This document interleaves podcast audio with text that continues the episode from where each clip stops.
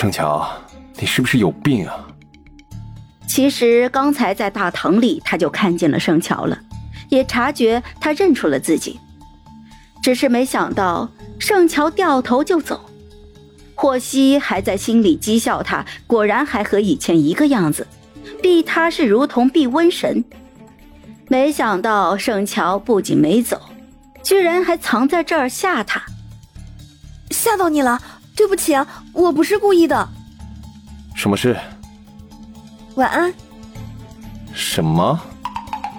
晚安，早点休息，不要熬夜。你藏在这等我，就是要跟我说这个？嗯。盛乔特开心的点点头，又朝着四周看了看，裹紧了衣服。那，那我走了，拜拜。霍希不知道。这几年来，每天晚上睡觉前，盛乔都会在微博上和他说晚安。虽然他一次也没有回复过，甚至从未看到过，可这仿佛成了他的日常一样。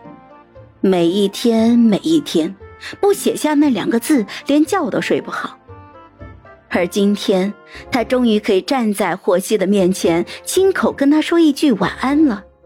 还有比这更幸福的事情吗？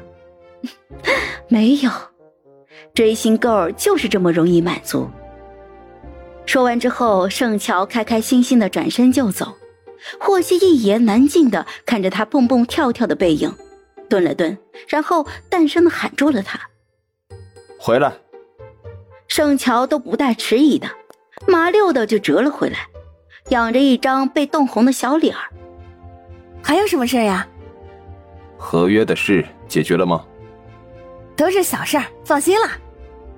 霍希一脸的怀疑，高美玲是什么人啊？她进公司的时候就再清楚不过了。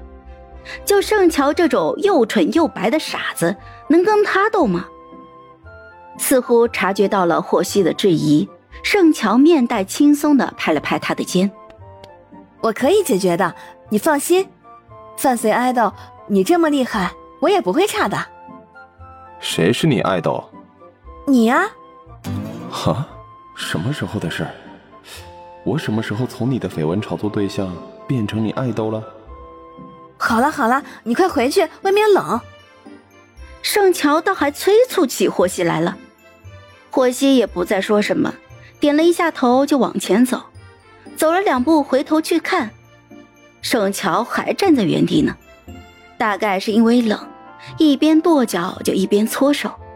见霍希回头，素净的一张脸上顿时就露出了一个大大的笑容，冲着他挥挥手：“拜拜。”霍希终于没有再回头了，很快就消失在了夜色里。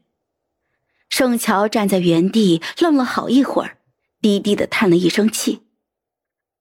回到家，他冲了一个热水澡，前几天都没好好的休息，此刻一挨床就睡着了。第二天一早还在梦里，就被电话铃声给吵醒了。乔小姐，准备进组了。